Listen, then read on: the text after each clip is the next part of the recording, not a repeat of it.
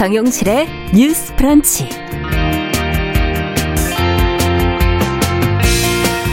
안녕하십니까. 정용실입니다. 한 해 천명에 가까운 노동자가 산업재해로 사망하는 현실.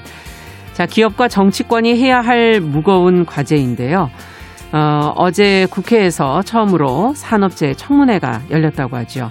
이 청문회에 출석한 기업인들, 산재에 대해서 어떻게 인식을 하고 있고 또 어떤 재발 방지 대책을 거론을 했을까요? 자, 보도 내용과 더불어서 같이 고민해 보는 시간 가져보겠습니다. 네, 봄이 오기 직전의 추위가 원래 만만치가 않죠. 자, 이런 날에는 전통시장에서 김이 모락모락 올라오는 음식을 사 먹으면서 정을 나누던 여유가 그리워지는데요. 언론에서 소개한 지역 전통시장 이야기와 더불어서 한 편의 시를 엮어서 들려드리겠습니다. 네, 재활용이 안 돼서 감당하기 힘든 플라스틱 쓰레기를 줄여야 한다는 목소리가 커지고 있는데요. 그래서 요즘 쓰레기를 최소화하려는 노력이 소비 트렌드에도 반영이 되고 있다고 합니다. 자, 어떤 변화가 일어나고 있는지 자세히 알아보겠습니다. 2월 23일 화요일 정용실의 뉴스 브런치 문을 엽니다.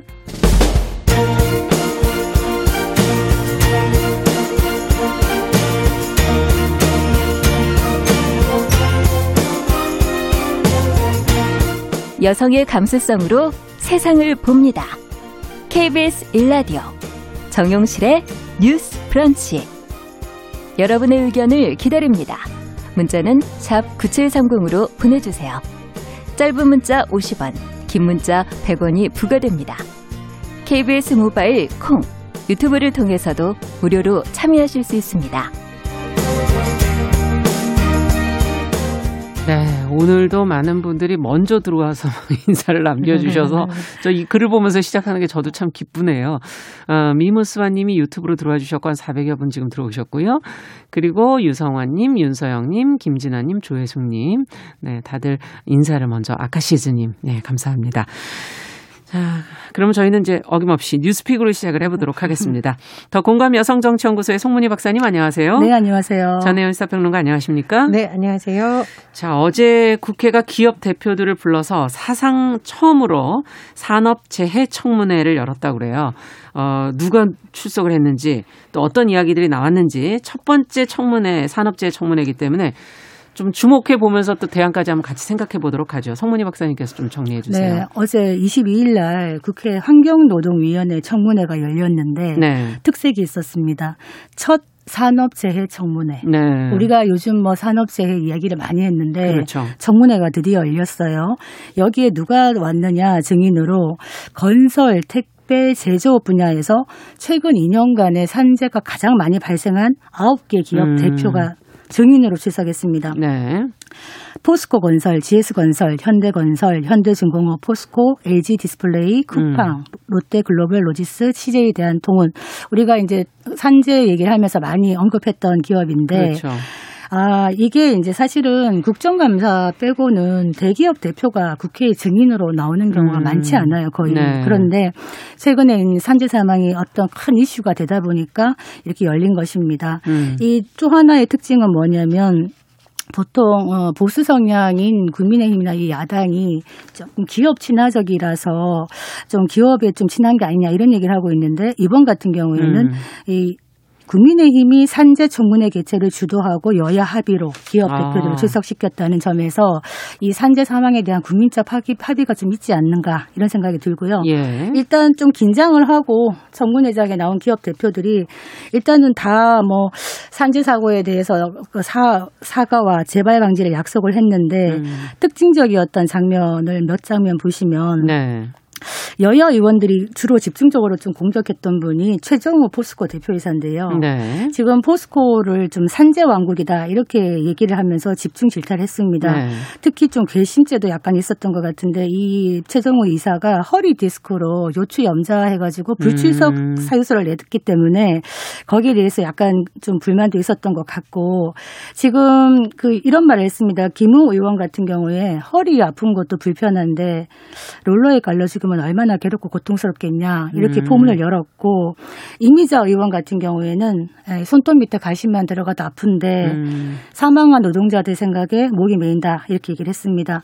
환노 위원장인 송욱조 위원도 지금 여기가 산업안전위원회를 운영하고 있다고 하는데 네. 하청 근로자가 왜 포함되지 않았느냐 어떻게 음. 이들을 대변할지 고민하라 이렇게 주문을 했습니다. 네. 여기에 대해서 그 최 회장은 안전한 현장을 만들겠다 이렇게 재차 사과를 했고요.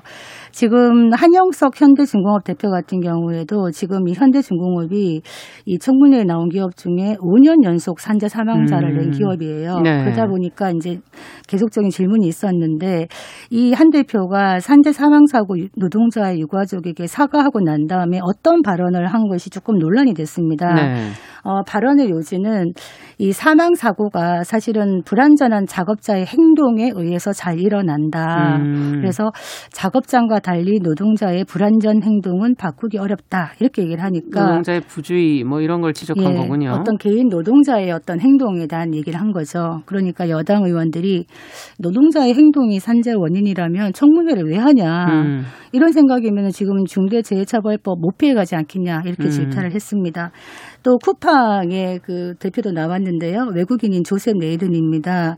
지금 최근에 경북 칠곡의 물류센터에서 그 근무하다가 과로사 네. 이렇게 고 장덕준 씨와 관련해서 어, 일단 네이든 대표는 이런 말을 했습니다. 고인과 나이가 같은 딸이 있어서 고인의 부모님이 얼마나 상처를 받았는지 상상조차 할 수 없다. 그러면서 재발을 방지하기 위해서 최선의 노력을 다하겠다 이렇게 약속을 했는데 네. 어떤 질문이 있었냐. 쿠팡의 노동자들이 에, 근무 중에 화장실에 다녀오는 것 보고나 허락 받아야 되는 거냐라는 음. 질문이 있었습니다. 여기에 대해서 이 대표는 이거 직원 추적이 아니라 안전상의 이유로 직원들이 어디에 있는지 파악하는 것이다. 그렇지만 다시 한번 이 조치에 대해서 재고하겠다 이렇게 음. 얘기를 했습니다. 네. 지금 이 안에 질문과 그 대답 안에서 많은 것들을 좀 생각하게 하는데요. 어쨌든 그 기업 대표들의 발언 하나하나 또 질문 하나하나를 가지고 저희가 조금 들여다보면서 이야기를 나눠보도록 하죠. 어떻게 들으셨는지요? 저는 첫 번째로 국회 상임위에서 환경노동위원회가 인기가 많은 상임위는 아닙니다. 그러나 굉장히 중요한 상임입니다. 아주 왜냐하면 노동 문제라는 것이 사실은 우리 모두에게 적용될 수 있는 분야이지만 네. 지역구에 뭐 예산을 우리가 따왔다, 뭘 건물을 지어줬다, 생색을 낼 수는 없는 생색을 낼 수가 없어요. 거군요. 그래서 환노위 의원들이 사실은 굉장히 중요한데 역할을 못 하고 있다가 여야가 손을 잡고 음. 뭔가 정책을 가지고 하겠다라는 건 긍정을 평가합니다. 우리가 네. 정쟁하지 말고 정책 토론하자라고 얘기는 하지만 사실 안 됐었는데 네. 특히 뭐 국민의힘에서 이런 문제를 적극적으로 주도하는 것은 아, 근로자의 안전 문제가 보수 진보의 문제가 아니라 함께 풀어가야 음. 될 인식 확산은 되는 긍정적이라고 보고요. 그러나 좀 아쉬운 점이 있는데 네. 일단 이 기업 대표들이 답변이 누군가가 써준 게 아닐까 싶을 정도로 참 천편일률적이고 음. 정말 문제의 심각성이나 사태를 제대로 파악하고 있는지 좀 의문이 드는 부분이 있었습니다. 네. 박사님께서도 전해 주셨는데 어, 마치 노동자 탓을 하거나 그런 거는 음. 사실 최고 경영자가 할 답변이 아니죠. 그리고 네. 이 청문회가 왜 열리는지를 정말 잘 인지하고 나왔는지 의문이 드는 부분이었기 때문에 기업에서도 실질적인 문제를 점검을 해서 답변을 할 필요가 있다라고 음. 생각이 들고요. 의원들 입장에서도 굉장히 감성적 질문을 해서 언론에 많이 보도될 수는 있습니다. 그렇죠. 근데 이게 국회의원들이 우리가 기대하는 바는 감성적 질문을 해서 와 기업 회장 혼내줬다 속 시원하다 이건 아니에요. 옛날 얘기죠. 정말 옛날 얘기입니다. 네. 옛날 방식이고요. 음. 이제는 보다 전문성을 가지고 구체적 질문에 들어가서 구체적 답변을 이끌어내고 중요한 것 그렇다면 이 청문회 개최한 이후에 과연 현장에서의 문제점을 이렇게까지 점검한 것이 음. 법으로 이어질까입니다. 그래서 그렇죠. 환노위에 첫 발을 떼는 것은 굉장히 응원합니다만 네. 더 좋은 결실로 법안으로 나와야 진정성을 더 인정받을 수 있다. 그렇게 평가를 합니다. 네. 그 저는 사실 뭐 첫 청문회 산재 관련해서 첫 음. 청문회인 만큼 정말 그 실무자들의 의견도 많이 반영이 되고 네. 우리가 지금 산재 사망이 너무나 많은 나라 그래서 노동자들이 어떻게 보면 일하 일하다 죽지 않게 그렇죠. 다치지 않게 네. 병들지 않게 이런 얘기를 할 수밖에 없는 이 상황에 대해서 음. 뭐가 문제인지 우리가 지금 중대재해처벌법도 아마 내년부터 시작이 되고 예. 이렇게 법규가 강화되고 있는데도 산재는 더 증가하고 있는 것의 그렇죠. 원인이 무엇인지 음. 그리고 이거를 어떻게 하면은 제대로 된 대책을 마련할 수 있을 것인지 정말 말 그대로 정책이 얘기가 돼야 되는데 그렇죠. 어제 청문회를 보면은 어 의원들이 질책을 하고 거기에 대해서 대표들은 그냥 사과와 반성 음. 이런 식으로 그냥 넘어간 것 같은 느낌이 들어서 네. 좀 핵심이 빠지지 않았나 이런 생각이 음. 들어서요. 지금 뭐 재계나 노동계가 서로 얘기를 하고 있는 많은 부분에서 또 절충점도 있고 부딪히는 점들도 있습니다. 이런 산재 관련해서 그렇겠죠. 많은 법규에 대해서 예. 이런 거에 대해서 뭐가 문제인지 한번 예를 들어 볼게요. 제가 아까 그 한, 한영석 현대중공업 대표가 네. 노동자의 불안전 행동으로 좀 노동자의 탓인 것처럼 돌린 거에 대해서 여야 의원들이 다 질타를 했다 이런 음. 말씀을 드렸는데 저는 뭐 이 부분에 대해서 이 발언을 옹호하고 싶은 생각은 없습니다만 음. 실제 이제 이그 기업을 운영하시는 말, 분들 말씀을 들어보면 이 안전 조치 의무라든가 이런 그 교육을 많이 하는데도 사실 노동자가 부주의한 경우도 있다는 겁니다. 네. 그렇다면 실제 현장에서 노동자가 안전의식이 만약에 부족한 부분이 음. 있었다면 음. 이거를 사업주나 회사가 어떻게 이거를 제대로 보완할 것인가 네. 이런 부분에 대한 이야기가 나와야 되는 게 음. 아닌가 음. 이런 생각이 들어서 좀 아쉬웠고요. 지금 어 뭐 사업장 그 법인이나 사업주나 경영자의 책임을 강화하는 법안이 나오고 있는데 네. 실제로 이 산재 부분에서 그렇다면 원청과 하청 어제 이야기 나오면서 네. 어, 위험의 외주화 얘기를 하면서 이거 참 문제가 있으니 음. 그러면 음. 우리 위험의 외주화하지 않고 위험을 내주화하겠다라고 대표들이 많이 얘기를 해요. 음. 그렇다면 위험도 어디든 뭐 내주하든 외주하든 안 하는 방향으로 가야 되는 예, 거죠. 그러면은 예. 하청, 재하청 이렇게 주고 있는데 위험에 예. 내주하라는 게 과연 어떤 의미로 얘기하는 음. 것인지 그리고 하청에 어떤 이런 사고가 났을 때 원장의 책임을 어디까지 우리가 하겠다라든지 이런 이야기가 빠져 있어요. 음. 그래서 많이 맥 빠진 청문회였다 이런 생각이 듭니다. 실제적인 부분은 얘기가 안 됐다. 안전에 관련된 감독관도 제도 같은 것들도 있지 않습니까? 그래서 이제 뭐 산업안전관을 이제 안전감독관을 증원해서 네. 중대재해법 위반 수사를 뭐 강화하겠다 음. 이런 안이 여러 가지 나오고 있어요. 그런데 사실 우리가 그 중대재해법 관련해서 어, 50인 미만 사업장 빠지거나 이런 문제들 사각지대 계속 얘기를 했었잖아요. 네네. 그래서 국회에서 어, 기왕 하청 문제를 짚은 김에 이런 부분에 대해서도 좀 더 세밀하게 되었다면 아, 환노위가 사각지대까지 짚었다라는 그렇죠. 점에서 의미가 있을 수 있거든요. 그리고 예. 이런 부분은 사실상 개별 기업별로 다 조사하기 어렵기 때문에 이렇게 많은 CEO가 나온 김에 좀 이 문제를 집중적으로 짚었다면 네. 다시 한번 좀 외주에 어떤 사각지대에 있는 사람들에게 좀 희망을 주는 청문회가 되지 않았을까라는 좀 음. 아쉬움은 있고요. 그러나 좀 제가 긍정적으로 본 것은 법안이라는 것이 상임위를 통과하지 않으면 법사위까지 오지 못하잖아요. 네. 그런데 지금 여러 가지 상황에서 잘 상임위가 코로나 때문에 파행되는 경우도 있고 음. 또뭐 모임을 제한하다 보니 사실 청문회를 열리기 어려운 점도 있고 등등해서 그래도 환노위가 이런 시도를 여야 합의로 계속한 것은 의미가 있다고 생각을 하고요. 네. 우리가 국회가 국정감사할 때 그리고 예산안을 처리할 때만 열리는 게 아니라 상시적으로 일하는 국회를 열어야 된다고 음. 주장을 합니다. 저는 정말 일하는 국회 핵심이 환노위라고 생각을 하거든요. 네. 지금 이 시간에도 누군가는 굉장히 위험한 현장에서 그렇죠. 일을 하고 있을지도 몰라요. 음. 최근에 왜 컨베이어 벨트에 네. 깔려서 네. 노동자가 숨지는 사업 계속 있었습니다. 그래서 환노위가 이방 첫 발을 떼는 김에 칭찬도 받고 질타도 받고 있지만 음. 꾸준히 이런 활동을 하면서 법안도 꾸준히 만들어낸다면 음. 깊이 상임위가 아니라 존경받는 상임위가 되지 않을까 좀 그런 기대도 해봅니다. 그 네. 노동자 개인의 어떤 행동 뭐, 뭐 양식의 문제라기보다는 사실 산재가 구조적 문제라고 볼 수밖에 없는 것이 통계를 보면 음. 지난해만 봤을 때 하루 대여섯 명의 노동자가 아침에 일을 하러 나갔다가 저녁에 집으로 음. 돌아오지 못합니다. 그런데 이런 사고가 왜 일어나느냐? 산재 사고 10명 사망 사망자 10명 가운데 6명이 일을 시작한 지 반년도 안 된 노동자라는 겁니다. 미숙년이라는 예, 얘기인가요? 현장에 예. 익숙하지 않은 노동자가 음. 혼자 작업을 하다가 이런 비참한 일을 당한다.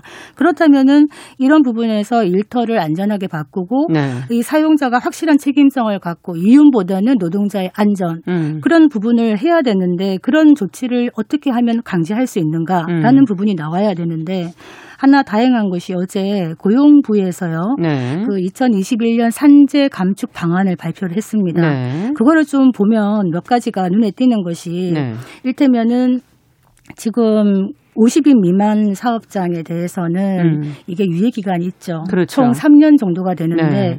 실제로 또 많은 비중을 차지하는 게 50인 미만 사업장이에요. 그렇죠. 그렇다면 이 부분은 어떻게 할 것이냐? 일단은 지원을 해서 노후화된 어떤 위험 기계라든가 음. 기구를 교체를 하고 음. 노후된 공정을 개선하고 네. 또 이걸 잘 하는 데는 뭔가 인센티브도 주고 그렇죠. 이런 것들이 필요하다. 그리고 음. 대기업 같은 경우에는 충분히 어떤 능력이 되기 때문에 네. 이 대기업이 원청 하청에서 하청 근로자까지에 대한 안전 보건 조치를 음. 의무화하고 이에 위반했을 때는 어떻게 한다라는 음. 것들 이런 걸 이사회에 보고한다든지 네. 이런 정책들을 고용부가 어제 냈는데 이런 것들을 좀 벤치마킹하면 어떻겠는가 음. 이런 생각이 듭니다. 네.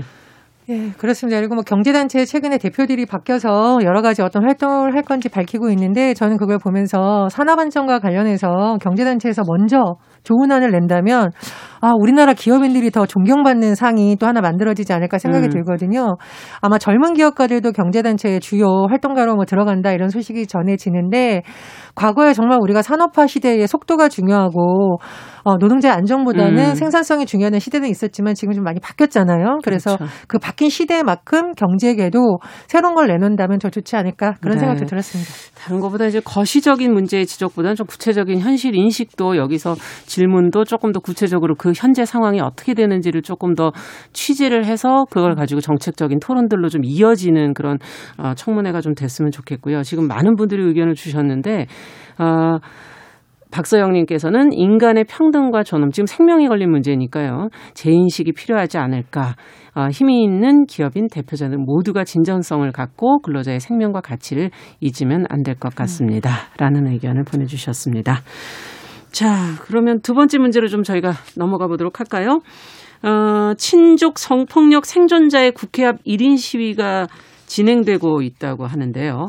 1인 시위에 나선 분은 어떤 분이고 또 1인 시위를 통해서 말하고자 하는 바는 과연 무엇인지 어, 최근 들어서 지금 친족 성폭력의 심각성을 고발하는 목소리들이 좀 커지고 있는데 왜 그런 것인지 어떤 이야기들이 구체적으로 나오고 있는지를 좀 들여다보고 싶습니다. 전혜연 평론가께서 좀 관련 내용 좀 정리해 주시죠. 예, 성범죄는 모든 성범죄가 나쁩니다. 그러나 네. 친족 성폭력의 경우에는 피해자들이 가해자가 가족이거나 친척인 경우에 말을 할 수 없다라는 점에서 더 심각한 범죄로 여겨지는 경우가 많습니다. 네.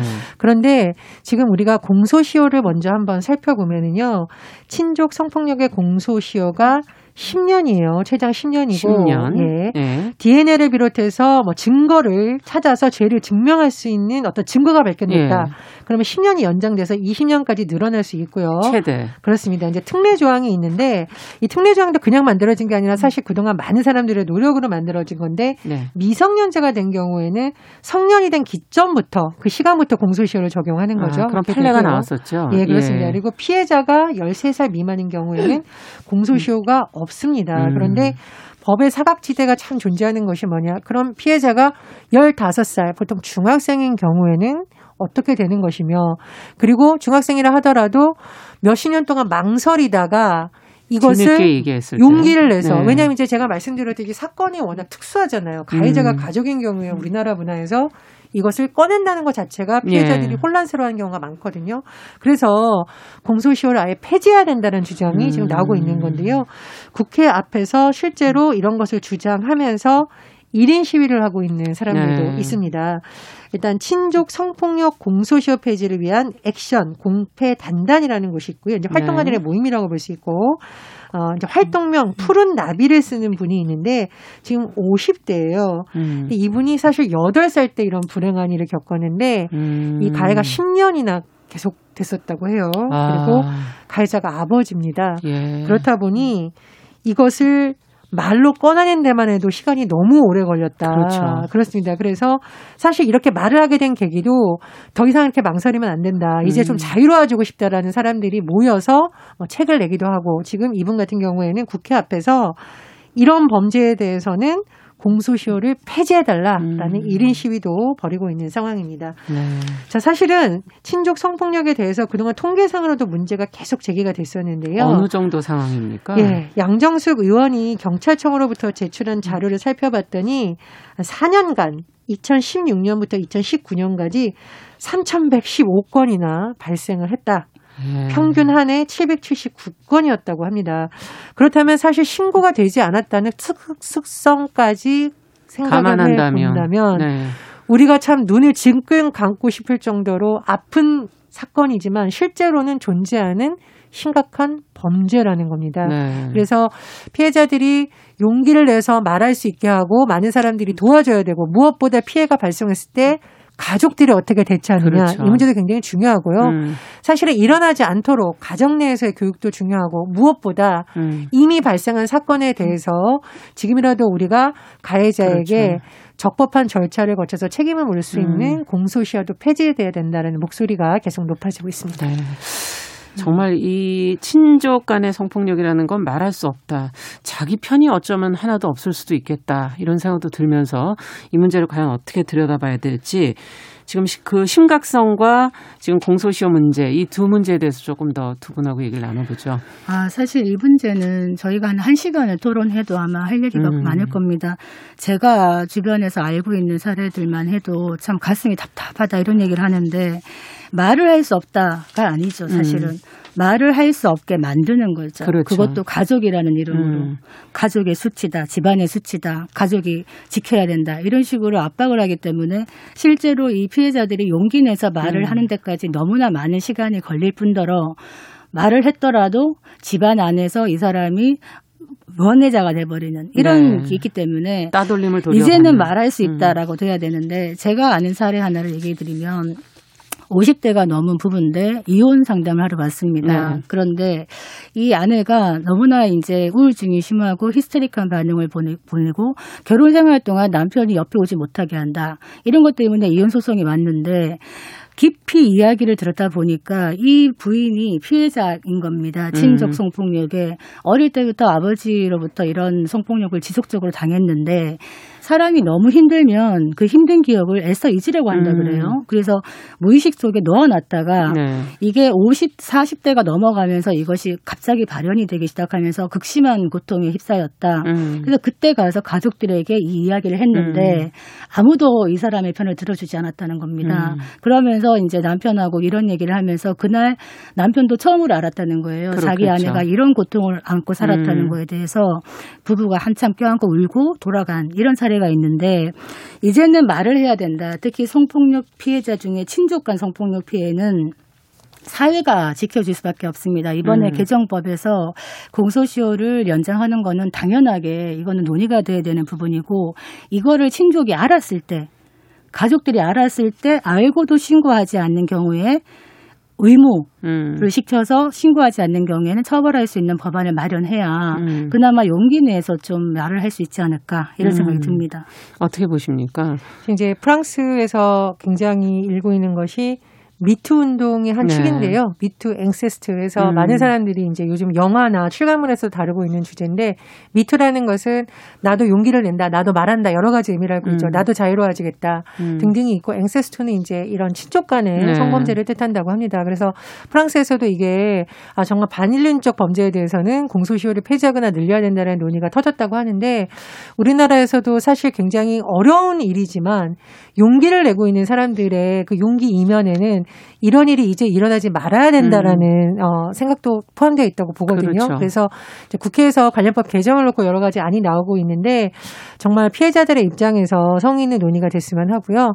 어, 저는 이제 국회 법사위가 굉장히 음. 중요합니다. 왜냐하면 법사위 같은 경우에는 법무부의 입장이 많이 반영이 되고 네. 이제 법무부 같은 경우에는 기존에 있는 법 체계를 고치는 것에 있어서 음. 좀 보수적이라는 평가를 받고 있어요. 우리가 낙태죄 개정안에서 보듯이 그래서 예. 사실은 국회가 이걸 좀 주도적으로 논의해서 반인륜 범죄에 대한 공소시효 문제는 폐지가 음. 되도록 적극적으로 논의를 했으면 그런 바람입니다. 그 네. 엄마의 역할이 특히 중요한 것 같거든요. 음. 그러니까 어, 오빠가 여동생을 이제 성폭행한 경우에 여동생이 말을 했을 때 음. 엄마가 피해자가 오빠 인생을 망치려 그러느냐 음. 이런 반응이 돌아왔다 그래요. 그렇다면 이 피해자는 또 다른 상처를 받는 음. 것이죠. 그래서 친족 간의 성폭력이 전체 성폭력이 한 10%가 넘는다 아. 그래요. 네. 그러면 그것도 신고하지 못한 것들을 생각하면 신고한 거는 5%밖에 안 된다. 그렇다면 지금도 말하지 못하고 있는 많은 부분들이 있다는 얘기인데 말을 할 수 있도록 용기 를 줘야 됩니다.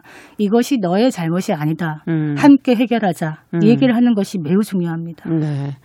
가족주의가 또 가, 저희가 또 강하기 때문에 가족은 왠지 가깝고 사회는 좀 먼 것 같아서 문제 해결에 근본적인 걸 조금 더 노력을 해야 될 것 같네요. 정리님께서는 성폭력 사건의 공소시효가 웬 말이냐 살인과 동정범죄가 아니겠는가라는 지적을 해주셨습니다. 자, 뉴스픽 오늘 여기까지 얘기 듣겠습니다. 전혜연 평론가, 더공감 여성정치연구소 송문희 박사 두 분 수고하셨습니다. 감사합니다. 감사합니다. 정용실의 뉴스 브런치 듣고 계신 지금 시각 10시 30분이고요. 라디오 정보센터 뉴스 듣고 오겠습니다. 국내 코로나19 신규 확진자가 하루 새 357명 늘어 이틀 연속 300명대를 유지했습니다. 국내 발생 330명을 지역별로 보면 경기가 122명으로 가장 많았고 서울 118명, 강원 14명, 부산 12명, 인천 12명 등입니다. 정세균 국무총리는 코로나19 방역수칙 위반 업소는 곧 지급할 4차 재난지원금 지원 대상에서 제외하겠다고 말했습니다. 코로나19 3차 확산세가 진정 국면을 이어가는 가운데 2월 소비 심리가 소폭 개선된 것으로 나타났습니다. 기대 인플레이션율은 1년 반 만에 2%대를 기록했습니다. 변창흠 국토교통부 장관이 정부 과천청사 부지에 주택 4천 호를 공급하는 계획을 탄력적으로 조정할 수 있다고 밝혔습니다.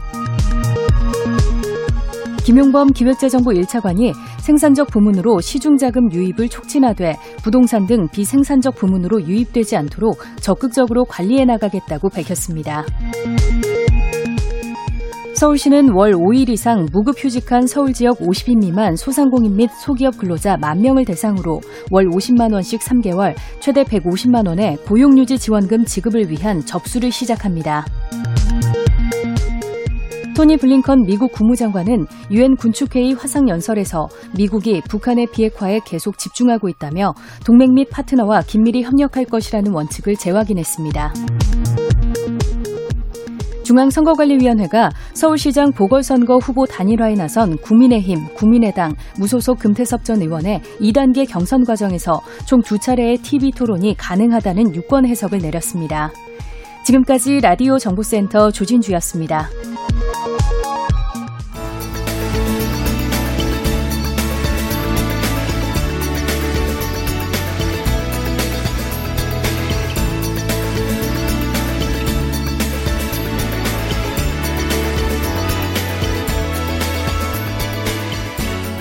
세상을 보는 따뜻한 시선. KBS 일라디오 정용실의 뉴스 브런치. 매일 아침 10시 5분 여러분과 함께합니다. 네, 정용실의 뉴스 브런치 듣고 계신 지금 시각 10시 33분입니다. 어, 오늘 미무수아님 시작하자마자부터 시시한가도 오늘 하는 날이라고 얘기해 주셨는데 기다리셨어요? 네. 시시한가 문 열겠습니다. 오늘도 신민아 시인 자리해 주셨습니다. 어서 오십시오. 안녕하세요. 아, 오늘은 또 어떤 뉴스를 전해 주시겠어요? 오늘은 따끈따끈 지글지글 치. 맛있는 소리가 가득한 곳.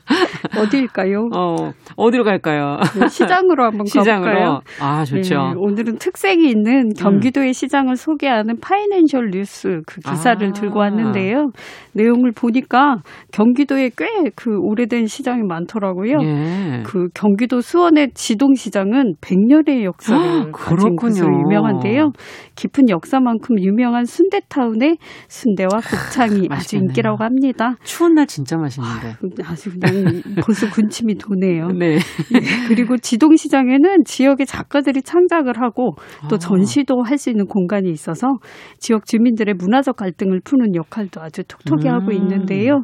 그리고 또 오산의 오색시장은 여름에 열리는 야시장이 유명하고요. 네. 시장만의 특성을 담은 수제 맥주도 판매해서 오. 젊은 층에게 인기가 많았다고 하네요. 네. 그리고 60년 200년 전통의 용인 중앙시장. 어. 여기는 또 민속촌이 있는 동네죠. 맞아요. 예, 그래서 그런지 모르지만 전통 풍물을 비롯한 지역 문화를 함께 느낄 수 있다고 하는데요. 음. 주, 중요한 것은 유명한 수제만두 가게가 모여 있어서 이 골목을 일부러 찾는 분들도 많았다고 네. 합니다. 이외에도 활기차게 돌아가는 여러 시장들이 기사를 통해서 소개됐는데요. 사실 요새 인터넷 쇼핑몰이나 또 대형마트가 음. 유통시장을 주도하고 있지만 그래도 이렇게 나름대로 지역의 특색 있는 시장이 있어서 음. 주민들의 큰 사랑을 받고 있는 것 같습니다. 네. 아 근데 예전과는 조금 시장도 많이 변화된 분위기가요. 것 같아요. 예. 전통시장도 활기를 띈 것들이 꽤 있고 맞습니다. 어, 이런 어떤 특색이 나름 있기 때문에 그게 네. 생존 전략으로서 더 중요해지는 거 아닐까. 음. 저도 가끔 그 네. 영천시장 서대문에 아, 있으니까 여기서 멀지 않잖아요. 예, 좋죠. 예. 거기 가면은 그 햄버거를 만드는 예. 그 집이 수제 햄버거 줄을 쭉서 있어요. 아, 배가 너무 고파요. 너무 커요, 근데 그 햄버거. 한 개만 한 먹으면 어, 한끼 그냥 다 되는. 네. 야 가보고 싶네요, 갑자기. 네. 예. 저도 참 좋아합니다, 시장. 네. 정말 특색 있는 시장들도 많아졌고 어디를 주로 가세요? 저는 원래 응암시장 쪽 많이 응암시장. 갔고요. 예. 이사 간 데는 그 모래내 시장인데 그쪽이 아. 또 재개발돼서 없어진 없어졌어요? 거예요. 지금은 어. 거의 시장이 미미해졌어요. 이야. 그래서 좀 안타깝기도 합니다. 네, 오늘 뭐, 어, 청취자 여러분들도 자주 가는 시장과 맛집이 있다면 네. 어, 방송 끝나기 전에 샵9730 짧은 문자 50원, 긴 문자 100원 그리고 유튜브나 콩으로도 참여해 주실 수 있습니다. 서로 좀 정보를 나눠보자고요. 네.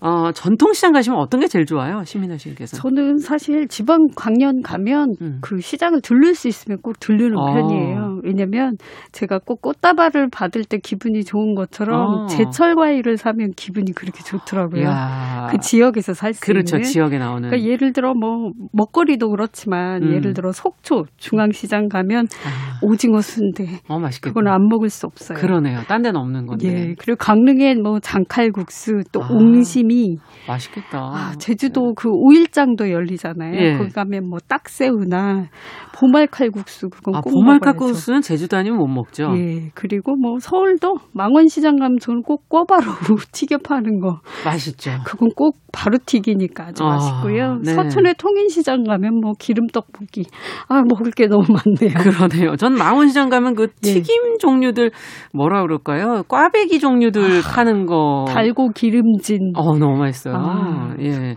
행복해지죠. 갑자기 둘이 먹는 얘기가 지금 방송을 먹거리 잊고. 방송이 되었네요. 예. 근데 앞에서도 잠깐 얘기했지만 그럼에도 불구하고 지금 현대 젊은 사람들의 어떤 소비자 눈높이를 못 맞추는 부분이 있다는 지적이 나오고 있거든요. 이 전통 시장에 예. 대해서. 예. 뭐 예를 들면 카드 결제 좀 음, 편치 맞아요. 않다든가 뭐 음. 여러 가지 또 소량 구매가 좀 뭐 힘들다든가 음. 어또 카트 같은 게 없으니까 맞아요. 이제 뭐한 번에 많이 살 수 없다든가 예. 뭐 있지 않습니까? 시인 입장에서 보실 때 네. 어떠세요? 어떤 게 좀 달라지면 좋을 것 같아요? 상상력을 한번 발휘해 주신다면. 저희가 그 재난지원금 있잖아요. 네. 그거 사용할 때 조금 불편한 점이 있었어요. 왜냐하면 아. 카드 스캐너 없거나 아니면 제로페이 같은 게 등록이 안 된 가게는 약간 이용할 때 불편하긴 했어요. 아. 근데 위생, 위생이나 뭐 이런 개선돼야 될 사항도 많겠지만 사실 시장이 제일 좋은 건 후한 인심과 덤이죠. 맞아요.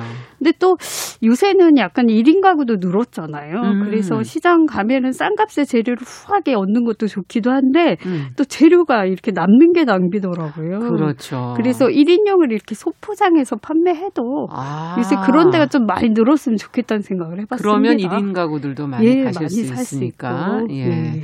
지금 이선아님께서 지동시장 정말 좋다고 아, 예. 내일 모레가 보름이라 지금 찰밥에 나물 팔고 빨리 부지런히 가봐야 되겠네. 예, 보름 패키지를 파나 봐요. 김진아님께서 예. 갑자기 웬 6시 내 고향이냐. 저도 오늘 리포터가 된 것 같습니다. 네, 아유, 시 얘기하기 전에 잠시 전통시장 얘기를 했더니 저도 모르게. 네. 어, 2775번님께서는 인천 부평시장, 계산동 아, 계산시장. 계산시장. 너무 인심이 네. 좋다고.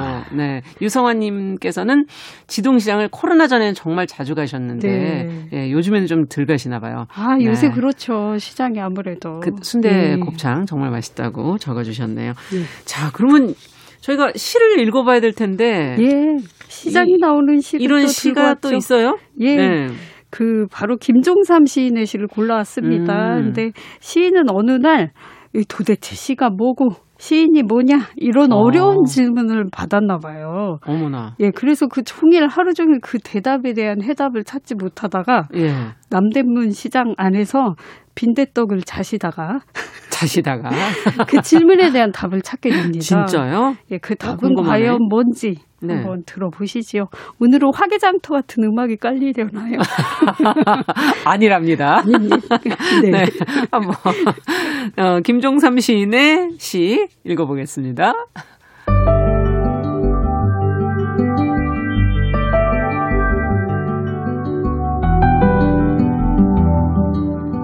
누군가 나에게 물었다. 김종삼.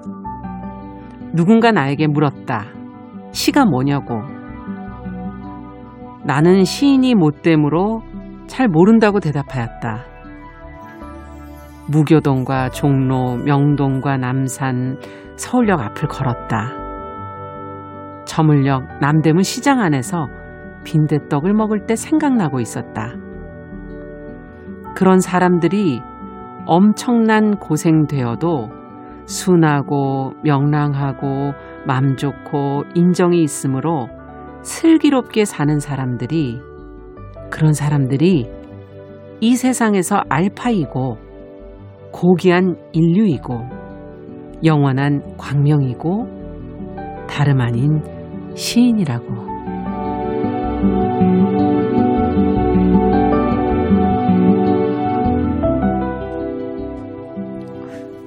굉장히 어떻게 보면은 솔직하게. 예, 그 이게 무엇 하나 어려운 단어도 없고. 그러네요. 예, 얼핏 보면 되게 단순하네 이렇게 읽을 수 있는데 맞아요. 유시는 사실 시인이 만년에 평생 시를 써오다가 만년에 쓴 시예요. 만년. 근데 예. 이게 모든 일이 어느 단계를 지나서면 힘이 예. 빠지는 것 같아요. 오히려 단순하고 어깨에 네. 힘을 풀고 풀고 솔직하게 예. 그런 느낌이 아, 이 만년에 쓰신 시라서 예. 더 그렇군요. 그래서 참 평생 시를 써온 시인이 찾은 대답은 바로 음. 그 순하고 명랑하고 맘 좋고 인정이 있으므로 슬기롭게 살아가는 사람들이 바로 시인이다. 이렇게 음. 답을 해줍니다. 네. 그래서 가끔 시나 예술을 어떤 때는 너무 현실과 먼 너무 높은 곳에 소수만 그렇죠. 향유하는 그런 고급 취미인 것처럼 생각할 때 아, 안타까운 마음이 들기도 하는데요. 음. 이 시는 이 시를 너무 먼 곳에 높은 곳에 둔 게 아니라 바로 사람들이 사는 자리 그 인정과 실, 음. 슬기로운 마음 안에 뒀다는 것 그리고 아. 시장터의 건강한 활기와 이런 삶의 구체성에서 이 네. 시가 비롯된다는 점이 참 읽기 좋아서 가져왔습니다. 그러네요. 시란 정말 뭐냐? 예. 시인은 뭐냐? 너무 어려운 대답인데 사실 어떻게 대답해야 될지 참 예, 어려운 질문인데 지금 예. 답을 해주셨네요. 예. 와 정말 그 시장 가서 그 활기와 활력과 사람들을 보는 재미에 가는 거죠. 뭐 없죠. 지금 그 예. 재미가 있다는 걸 저희가 얘기 안 하고 지나갈 뻔했는데. 그럼요. 김종삼 시인께서 그걸 지적을 해주셨어요. 예. 야. 갑자기 5237번님, 네. 삶이 풍성해진 것 같아 배가 불러지신다. 라고 얘기해 주셨고. 그래도 밥은 먹어야죠. 네. 시장 가서 한 끼 맛있는 국밥 드세요. 6537번님께서는 언제나 기다리는 방송 기다렸, 기다렸다 지금 들으신다. 네. 이렇게 얘기해 주셨는데. 아니 오늘 사실 이 얘기는 하고 이제 아쉬운 소식을 전하게 됐습니다. 너무 이렇게 여러분들이 기다려주시는 신민아 시인의 시시한가 오늘이 벌써 마지막 시간이 됐어요. 아니 왜 마지막이에요? 이거 설명하고 가세요. 아, 이제 저는 새 시집으로 짠 하고 어, 아 이제 작품 활동을 더 하시기 네, 위해서 이제 곧 출간을 앞두고 있고요. 아, 바쁘시겠어요. 그래서 참 1년 넘게 이렇게 시를 배달하면서 음. 제가 사실은 객적은 소리를 너무 많이 해서 미혹하면 미혹한 대로 또 잘 이끌어 주시고 공감해 주셔서 제가 참 더 많이 배웠습니다. 아. 그리고 참 이 프로에 대해서 할 말 하나 있어요. 네, 한마디 잠깐 시간은 있겠죠. 있어요, 있어요. 네, 사실 여성의 목소리가 거의 전무한 이런 시사 평론계에서 이렇게 목소리를 내주는 자리가 있다는 것. 이야. 그리고 조용히 뒤에서 이렇게 자리를 마련하는 제작진들 맨날 또 극한 낭독 해 주셔서 제가 언제 KBS 베테랑 아나운서님을 이렇게 마음껏 시켜보겠어요. 그리고 적절한 이슈 선별해 주시는 작가님 음. 그리고 PD님 참 뒤에서 고생 많으십니다. 네. 오늘 끝나고 그냥 가지 마시고요. 네. 저희 그동안 1년 동안 따스함과 그 네. 마음을 전해주신 신민아 시인께도 저희가 진심으로 네. 감사드립니다. 많은 이야기들이 사실은 슬픈 이야기도 많았는데 그걸 예. 따뜻하게 전해주셔서 항상 훈훈한 시간이었다고 전하고 싶고요. 예. 그리고 안 된대요 유성환 님이. 아, 예. 갑자기 안 된다. 아, 근데 중요한 건이 음. 뒤에 방수진 시인께서 바통 아. 이어주시니까 요. 시시한가 시즌 2도 기대를 어, 또 해야 될까요? 즐겨 주셨으면 좋겠습니다. 네. 시민아 시인 가지 마시고요. 저희 꽃다발 준비했으니까 밖에 기다리고 네. 계세요. 네, 저희 제작진과 함께 참. 하시기 바랍니다. 네. 감사합니다. 감사합니다. 시시한가 신민아 시인과 함께 했습니다. 감사합니다. 서점에서 만나요. 네.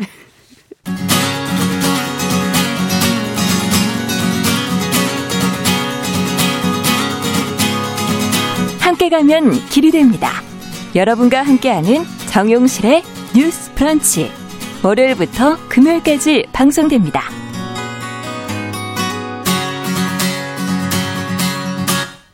네, 정용실의 뉴스 브런치 듣고 계신 지금 시각 10시 45분입니다. 오늘 평소보다 더 시간 걸리네요. 이게 사람을 보내는 일이 쉽지가 않네요. 또 사람을 맞이하고 보내는 게 방송하는 일이 아닌가 하는 생각도 들고요. 자, 필환경 시대를 맞아서 저희가 기후변화의 심각성을 되새기고 환경 이슈를 좀 살펴보겠습니다. 환경하자. 서울환경운동연합의 이우리 팀장 자리해 주셨습니다. 어서 오십시오. 네, 안녕하세요. 자, 지난 시간에 저희가 쓰레기 감량을 위한 zero waste shop 확산에 대한 이야기 어, 계속 좀 해보자라고 했는데 어떤 얘기부터 또 해볼까요, 오늘은? 어, 지난 시간에는 플라스틱 많이 사용하고 있고 또 네. 분리배출을 잘하는 방법에 대해서 나눴었는데요. 공부를 좀 했어요. 예, 오늘은 이렇게 쓰레기를 줄이기 위해서 친환경적인 소비 패턴의 그런 양상들이 뚜렷하게 이어지고 있다라는 이야기와 함께 아. 이런 zero waste shop에 대한 이야기를 가지고 왔습니다. 네. 자, 그러면은 어, 최근에 관심이 높아지고 있는 어, 쓰레기를 줄이기 위한 소비 패턴 어떤 것인지 조금 더 얘기를 들어보죠. 어, 이런 소비 패턴으로는 여러 단어들이 있는데 뭐 음. 가치 소비라든지 checksumer, meaning out 이런 단어들이 여러 개 있습니다. 네. 이렇게 단어들을 좀 살펴보면 우선 checksumer 같은 경우는 체크 슈머. 예, 예. 예. 그 체크하고 또 컨슈머랑 같이 이제 아. 합산된 그런 단어인 거죠. 제품을 구매할 때 제품의 성분이나 또는 원재료 등을 상세하게 확인을 하거나 또는 제품의 상품평을 직접 확인하고 구비, 구입을 하는 소비자를 뜻합니다. 진짜 꼼꼼하신 분들이군요. 네, 네. 이런 것들은 이제 단순히 제품의 기능을 보는 것이 아니고 원료를 어떻게 획득했는지까지도 아. 부분을 따져보는 그런 소비자들이 많아지고 있습니다. 네. 좀더 자세히 살펴보면 대표적인 사례로는 원료를 가져올 때 음. 지역의 환경 파괴가 이루어졌는지 아. 또는 정당한 노동비까지 지불을 했는지 또는 이런 화장품이나 이런 것들을 구매를 할 때 그 원료가 동물 실험에 실험에 네, 맞아요. 사용이 되어 그것도 요즘에 확인하시더라고요. 네, 네, 맞아요. 또는 온실가스를 많이 내뿜는 수송 에너지를 사용을 했는지 아. 이런 영향들을 두루두루 살펴보시면서 구입하는 그런 친환경적인 소비가 늘어나고 있다고 합니다. 네, 일부 뭐 커피 제품이라든지 뭐 아니면 먹는 제품들도 사실은 이런 정당한 노동비를 지불했는지 뭐 이걸 다 네. 보시는 분들도 꽤 있으셔서 네, 맞아요. 정말 소비가 예전과는 달라졌구나. 또 다른 것도 더 들여다볼 수 있을까요? 이 안에서? 어, 가치 소비와 미닝아웃 이런 의미들을 음. 같이 비슷하게 하는데 미닝아웃은 뭔가요? 어, 미닝아웃은 이렇게 SNS에 이렇게 올리기도 하시면서 음. 또는 이제 내가 이런 소비들을 지향하고 있다라는 것들을 알리는 형태들을 아. 말을 합니다. 또 이런 부분들은 가격과 상, 상관없이 자신의 가치와 신념에 따라서 소비하는 사례들을 이야기를 하고요. 네, 네. 그렇군요. 자, 앞서 이런 어 소비자가 변화하게 되면 아무래도 기업도 같이 따라서 좀 변화하게 되지 않을까 하는 생각이 드는데 네. 구체적으로 기업들도 좀 변화되고 있나요? 기업들이 요즘 음. 마치 이제 발등에 불이 떨어진 것처럼 무언가를 하고 있기는 한 것 같아요. 예. 좀더 자세히 살펴봐 보면 대표적인 변화로는 식품 또는 패션, 포장재 아. 쪽에서 주로 바뀌고 있습니다. 네. 아무래도 생활에 밀접하게 소비자들이 그런 것들을 지향하다 보니까 음. 그쪽 그 섹터에 있는 분 그런 기업 기업들부터 먼저 바뀌는 것 같은데요. 네. 재활용이 사실 쉽게는 페트병 색깔을 없애는 것부터 시작이 됐는데 요즘에는 무 라벨을 생산을 한다든지 음. 뭐 예를 들면 그런 거예요. 음료 페트병인데 아예 라벨을 씌우지 않고 나오는 거죠. 그러면은 재활용하실 때 내놓기가 편하겠네요. 그렇죠. 네, 맞아요. 예. 애초에 생산 단계부터 이렇게 변화하고 있다고 보시면 아. 될것 같아요. 또는 이미 사용된 페트병 같은 것들을 재생 원단으로 사용을 하더라고요. 오. 페트병에서 그 마치 실을 뽑아낸다고 생각을 하시면 될 것 같아요. 그 플라스틱에서 쉽게. 예 맞아요. 그럼 그게 옷이 되는 거예요? 예, 예, 맞습니다. 오늘 어. 유튜브로 보시는 분들도 아시겠지만 제가 오늘 입고 나온 옷 또 이게 50%는 플라스틱으로 만든 옷입니다. 어, 네. 그래요? 네, 이, 이 옷이 바로 그 옷이에요. 이야, 멀쩡한데? 네.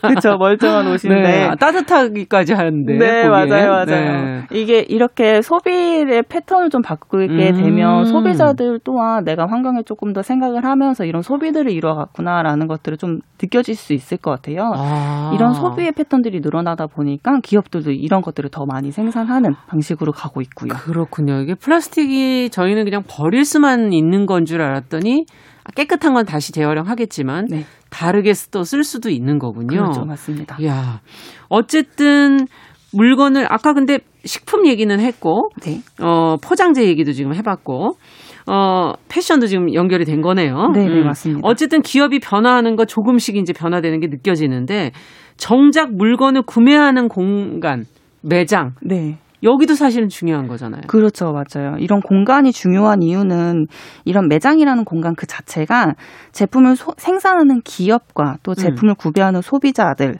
을 연결하는 중간 플랫폼의 그렇죠. 역할을 하잖아요. 근데 이 매장이 어떤 가치와 신념을 가지고 판매를 하고자 하는가가 좀 좀 더 중요해진 것 같습니다. 어. 그런 의미에서 요즘에 zero waste shop이라는 곳이 나타나는 거고요. 이게 매장 이름이기도 한 건가요? 어, 한 유형? 어, 네, 그렇죠. 음. 유형이라고 보시면 될것 아. 같아요. zero waste shop은 말 그대로 쓰레기 없는 매장을 그러면 뜻합니다. 어떻게 해야 되는 거죠? 네, 어떻게... 일단 봉지를 안 주는군요. 오, 예, 맞습니다. 네, 네. 일단은 비닐봉투 예. 이런 것들을 사용을 하지 않고요. 예. 그, 이게 물론 그 구매하는 품목마다 다를 거예요. 음. 예를 들면 케이크를 판매하는 카페 같은 경우는 네.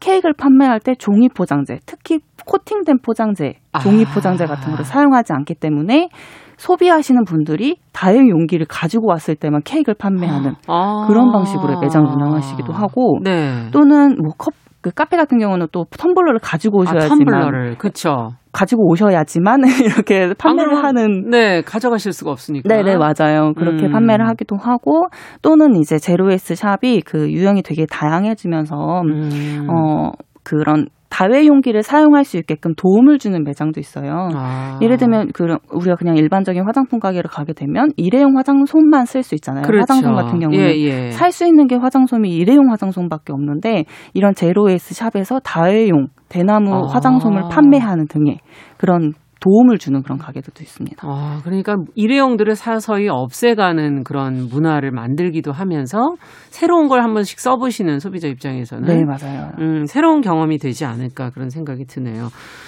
어, 어떻습니까? 지금 많아요? 이런 어, 이게 2014년에 사실 세계 최초로 그렇게 오래되진 않았어요. 제로 네. waste shop이 이제 널리 게. 퍼진 게 세계 최초로 시작한 게 2014년에 독일에서 시작이 되었었는데 음. 2018년에 저희 한국에서 우리 들어왔어요. 한국에서 그 쓰레기 대란이 있었잖아요. 맞아요. 그때 굉장히 심각했었는데 그때 이후로 점점 zero waste shop이 늘어나고 있는 음. 추세입니다. 네. 그래서 어, 간단하게는 이제 그냥 검색창에 zero waste shop이라고만 쳐봐도 우리 주변에 어떤 shop들이 있는지 좀 네, 살펴볼 수 있습니다. zero waste shop이라고만 네. 쳐도 네. 조금 더 구체적으로 판매 품목이라든지 뭐 이런 것도 좀 설명을 해주시면 좋겠어요. 어떻게 음. 운영되는지. 네, zero waste shop은 대체로 쓰레기 발생을 최소화하기 위해서 비닐봉투 대신 장바구니를 사용하거나 음. 또는 안 쓰는 종이팩들을 모아 종이 쇼핑백들을 모아가지고 활용을 하는 음. 형태로 운영이 되고 있고요. 플레스, 플라스틱이 배제된 제품들이 주요 판매 품목이라고 보시면 될것 아. 같아요. 뭐, 또 이제 대표적으로는 플라스틱 용기가 필요 없는 고체 형태의 샴푸바 또는 아. 바디워시바, 세제바 이런 것들이라고 생각하시면 됩니다. 다 이렇게 고체 형태로 돼 있으면은 따로 비닐 이게 필요 없으니까. 네, 맞아요. 아. 쉽게 그, 그 이해하실 수 있는 거는 그냥 샴푸를 쓰는데 비누 같은 샴푸라고 음. 생각하시면 될 것 같아요. 세제인데 비누 형태의. 요즘에 네. 저도 설거지 할 때는 그, 예, 그런 바를 쓰고 오, 어, 있거든요. 네, 되게 좋지 예. 않으세요? 편해요. 네, 예. 편하고. 예. 네. 어, 또 다른 게 더 있나요? 소개를 좀 해주시면. 어, 아까 잠깐 잠깐 또 말씀드렸는데 이런 음. 다회용 상품을 사용하는 것을 지향하면서 일회용 화장솜보다 또는 수세미보다 수세미도 네, 다회용 화장솜이나 또는 삼배 수세미를 3배 수세미 네. 아. 그런 것들도 판매하기도 합니다. 네. 또 그리고 또 포장이 필요가 없, 없어지잖아요. 음. 그래서 덜어서 제품을 사용할 수 있게끔 리필 스테이션을 운영을 하기도 해요. 네. 네. 어쨌든 자기가 이것을 가져가려면 자기가 준비해간 장바구니는 맞아요. 기본이다. 네. 알맹이만 들고 가시는 거죠. 네. 보시면 포장재가 없다. 예. 네. 이 확산이 중요하겠어요. 네, 맞아요. 사실 지금까지는 소비자들이 기업들이 만들어 놓은 제품을 제품이 정말 다중으로 포장되어 있거나 또는 음. 플라스틱으로 이렇게 둘러싸여 있어도 이미 만들어 놓은 것이라 우리는 어쩔 수 없이 그것들을 구매했었잖아요. 그렇죠. 예. 근데 이제는 이제 기업들이 알아서 또는 자발적으로 쓰레기가 덜 나오게 친환경 제품으로 만들어주면 음. 좋을 텐데 사실 플라스틱 단가가 워낙 저렴하고 또 기존의 생산 설비를 바꾸는데 그렇죠. 비용이 많이 들어서 쉽지는 않거든요. 기업 입장에서 보면 음. 그렇기 때문에 우리 소비의 형태가 또 다르게 변해야 되는 이유라고 보여집니다. 음. 우리가 이렇게 zero waste shop을 많이 이용하고 이런 매장이 확산되어야 하는 이유 자체가 소비자의 요구가 분명하게 보여주는 공간이기 그렇죠. 때문이에요. 그래 그렇기 때문에 이렇게 쓰레기 감소로 이어지고 재활용 또는 재사용보다도 음. 더 근본적인 쓰레기 문제 해결을 위해서 소비 형태가 바뀌어지는 게 조, 좋은 것 같습니다. 네, 아, 정말 사, 소비의 형태를 우리가 과연 어떻게 바꿀 수 있을지 서로의 노력이 좀 필요할 것 같습니다. 네. 서울 환경운동연합의 이효리 팀장과 함께한 환경하자 오늘은 zero waste shop에 대한 이야기 나눠봤습니다. 말씀 잘 들었습니다. 네, 감사합니다. 감사합니다. 정용실의 뉴스브런치 2월 23일 화요일 순서 여기서 인사드리겠습니다. 저는 내일 오전 10시 5분에 다시 뵙겠습니다. 감사합니다.